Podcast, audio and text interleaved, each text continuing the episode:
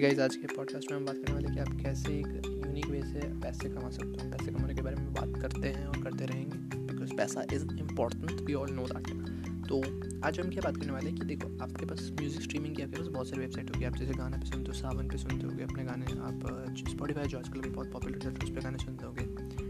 आपने प्लेलिस्ट बनाई भी होगी, है ना? कितनी बार की जैसे आपके फेवरेट दस गाने आपने उनकी प्ले लिस्ट बना दी तो आप उस प्ले लिस्ट के थ्रू कैसे कमा सकते हो? सुनने में बहुत वेट लग रहा है बट आप उसके थ्रू भी कमा सकते हो तो आज हम उसी बारे में बात करेंगे।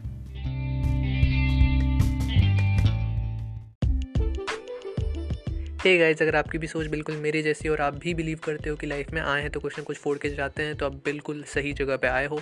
मेरा भी यही मानना है और इसलिए मैं रोज़ कोशिश करता हूँ नई नई चीज़ें सीखने की और वैल्यूबल ज्ञान को अपने दिमाग में डालने की और इस पॉडकास्ट के थ्रू मैं आप सबके साथ वो चीज़ें शेयर करता हूँ। तो आई होप अपन साथ में मिलकर मज़ेदार ज्ञान की बातें करेंगे। तो चलिए शुरू कर दें ठीक है तो जैसे मैंने आपको बताया प्लेलिस्ट के थ्रू कमाई तो कैसा है, समझो?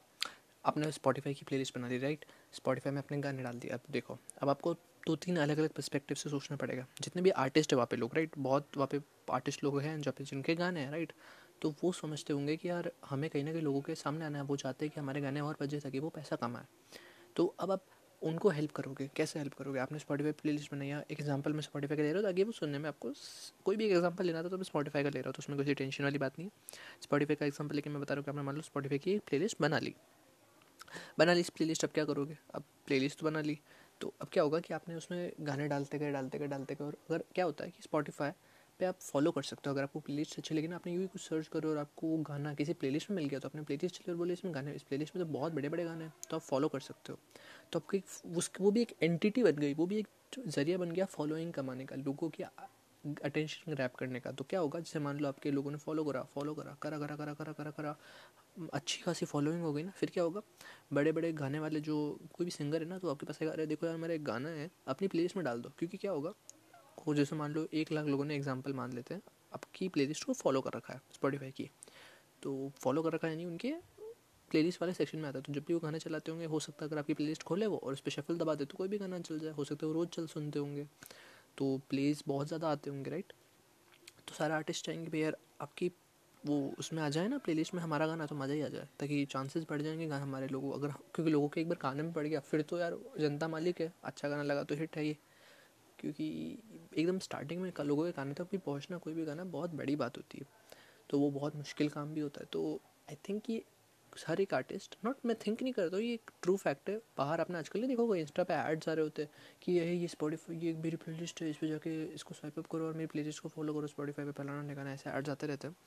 तो वो इसलिए आता है ताकि एक बार आपकी उनकी प्ले लिस्ट की फॉलोइंग बढ़ जाएगी ना तो लोग आके गाने वाले उनको बोलेगा यार, हमारा, हम आपको इतने दे रहे इतने दिन के लिए, एक हफ़्ते के लिए हमारी प्ले लिस्ट लगा दो। तो समझ रहे हो तुम? एक, दो गाने, तीन, चार गाने आपके लोग ऐड कराएँगे एक एक हफ़्ते के लिए, थोड़ा टाइम के लिए, यानी परमानेंट भी कुछ नहीं है। तो आपको अच्छे खासे पैसे मिलेंगे उसके। तो क्योंकि वो भी कमाएँगे उसमें से तो सबका अच्छा बेनिफिट है।